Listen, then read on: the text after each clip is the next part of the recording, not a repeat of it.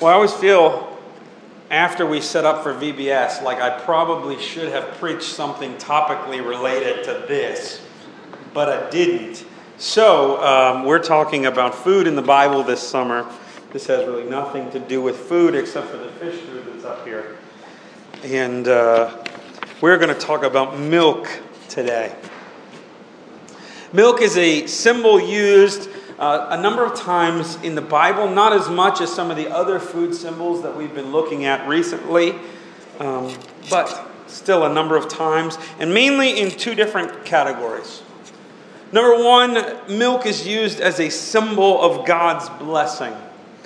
Uh, has anybody ever had milk that, that is really fresh? Like milk right from a cow or pretty quickly after the cow? Anybody had? It is very strong tasting. It is very, very strong tasting. Uh, we don't, we, we kind of miss out on that because we normally get milk at the store. But if you ever get milk from the farm, uh, it's a little bit different. It's very sensuous, very flavorful.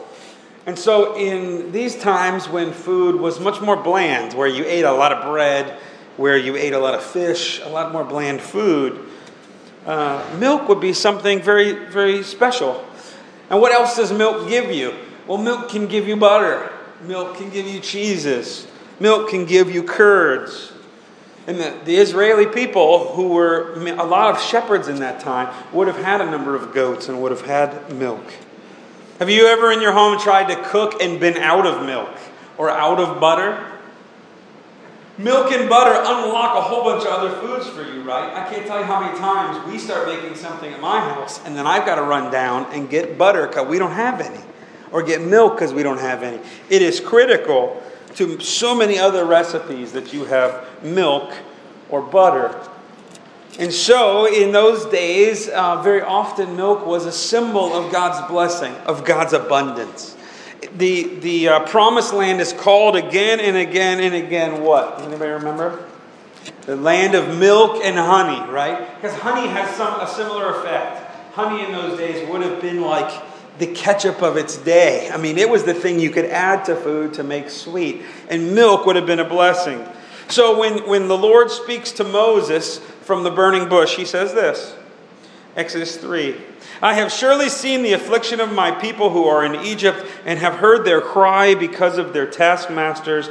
I know their sufferings, and I have come down to deliver them out of the hand of the Egyptians and to bring them up out of that land to a good and broad land, a land flowing with milk and honey.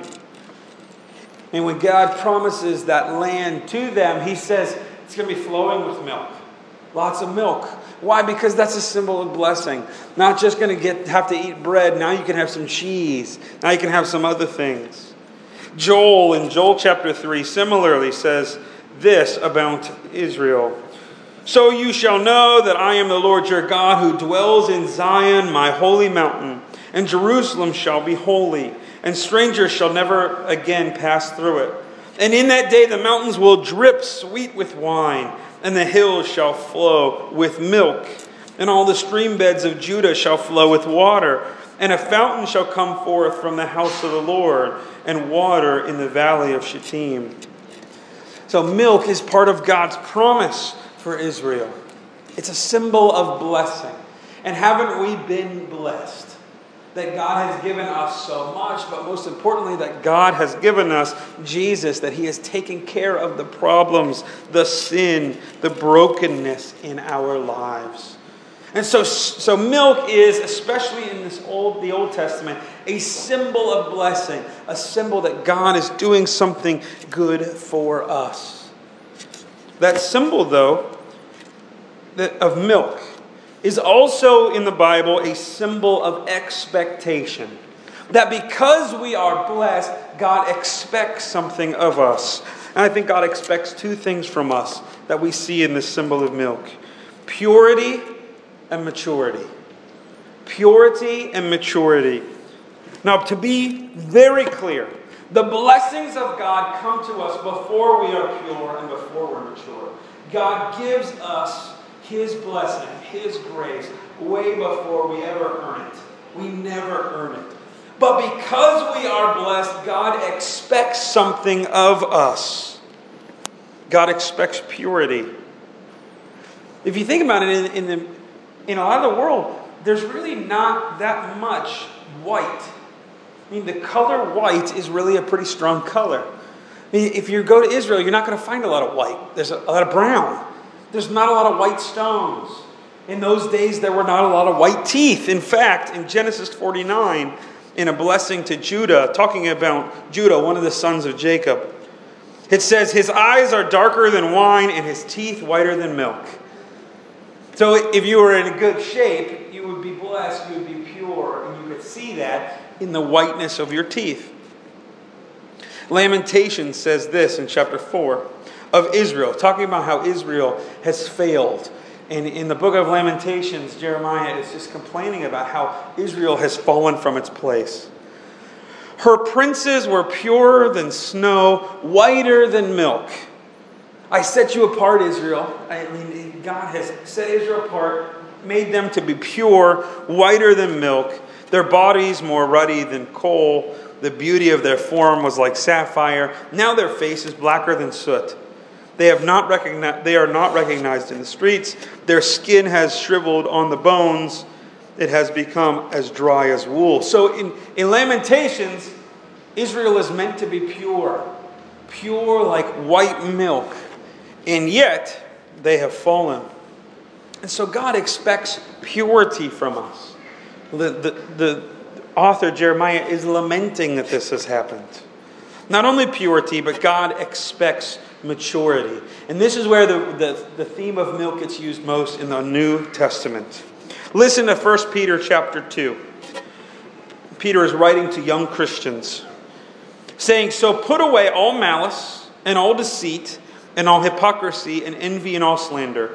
Like newborn infants, long for pure spiritual milk, that by it you may grow up into salvation, if indeed you have tasted that the Lord is good. So, Peter's expectation is when you are an early Christian, you should hunger for God like babies hungering for milk. You ever been around a baby that's hungry? I've had four of them. They're annoying.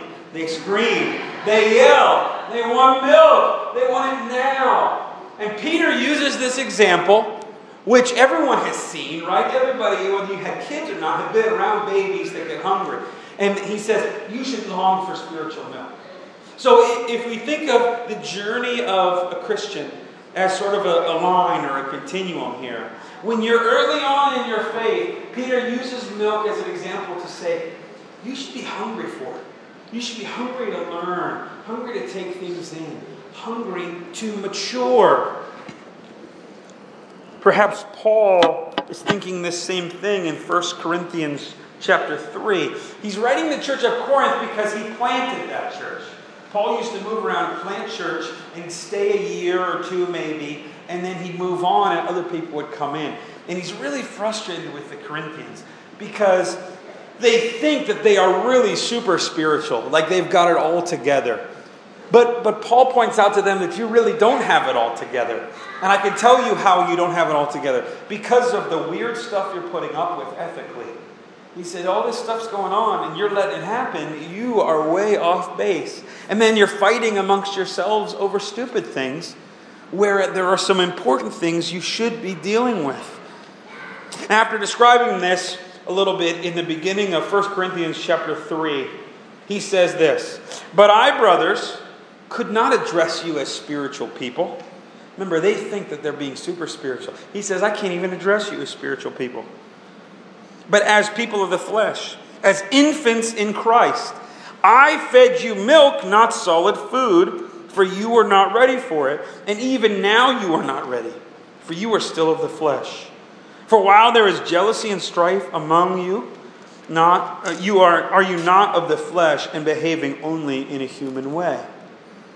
Paul takes Peter his idea, probably writing before Peter, but it's the same idea. That when you're a young Christian, what you need is milk. You need basics. You should be hungry for basics. But Paul's expectation is that you mature. You go on from milk to start eating things like meat. Okay, if, if I went into Applebee's right now and my whole family ordered food and I just ate cereal and drank a bottle, I would look ridiculous. But I can't tell you how many Christians I feel do that exact same thing. They start walking along in their faith and they just sort of stop one day. All right, I've got as much as I need to get through my life. No, Paul's saying to those Corinthians, you got to keep maturing. You got to keep growing. I can't give you the meat, I can't give you the mature stuff because you're stuck on milk. You're not moving and you need to be, and you think that you are. Hebrews says something similar in Hebrews chapter 5. There are these teachers that are going around and giving false teachings. And the author of Hebrews writes to correct these things that are damaging the faith. And in chapter 5 says this About this we have much to say. It is hard to explain since you have become dull of hearing. You got something in your ears, the author of Hebrews says. For though by this time you ought to be teachers, you need someone to teach you again the basic principles of, of the oracles of God. You need milk, not solid food. For everyone who lives on milk is unskilled in the world of righteousness, since he is still a child. But solid food is for the mature, for those who have their powers of discernment trained by constant practice to distinguish good from evil. The author of Hebrews says this same kind of thing. You can't be stuck drinking milk. You got to move on to maturity. In the Bible, that means the Holy Spirit does that. the Holy Spirit teaches you. But we see in Hebrews and we see in 1 Corinthians that this involves both knowledge and behavior. Okay? For, for both the author of Hebrews and for Paul and Corinthians. He's saying you ought to be learning deeper truths. You ought to be moving on to deeper stuff. You ought to be growing in your knowledge of God, in your knowledge of God's Word. And your behavior ought to change. You ought to look different in your attitude and behavior than you do than you did before because God is continuing to move and mature you. Church called Willow Creek out of Chicago. Um, has been a leader in the church for a long time. And, and, a while back, they did a study called the Reveal Study. And they wanted to look at their church people and see how they were growing. And so they, they sort of, through statistical methods, found four stages of the Christian faith. Now, this is not exact. You kind of meander back and forth through these. But generally, people are, some people are exploring Christ. They're not really Christians. They've never really made a commitment to Christ. Um, but they're kind of seeking. And at some point, maybe it's a process, maybe it's a one time thing, but they move into growing to Christ. They sort of become Christians. And then over time, they keep coming to what we would call close for Christ, what Reveal calls close for Christ. And then eventually, as people mature, they become more Christ centered, which means Christ becomes central in the, the center living point of their whole lives. What Willow Creek found was that their church is very good at the beginning. And they were the first church, one of the first churches to do real seeker sensitive stuff. So they built their worship services around getting people who were not Christians in. What they found is a lot of their Christians were not sticking around after a certain point. And so they began to study why people mature, what causes people to mature in the faith. They looked at things like personal practices, beliefs and attitudes, organized church activities. And here's what they found and get this, because this is so vital. Church can be really helpful when you're young in your faith. Because you don't know stuff. And so you come to church and you get it. You get it in the hymns, you get it in the liturgy, you get it in the sermons. Now, church is always important, but the, the problem is the further along you go in the faith, the less church can cause you, can be a catalyst for growth. It's still important, it's still a baseline. But, but at a certain point, it doesn't help you grow anymore. At a certain point, if you're going to move from milk to meat, some other things have to take place in your life, like Bible reading.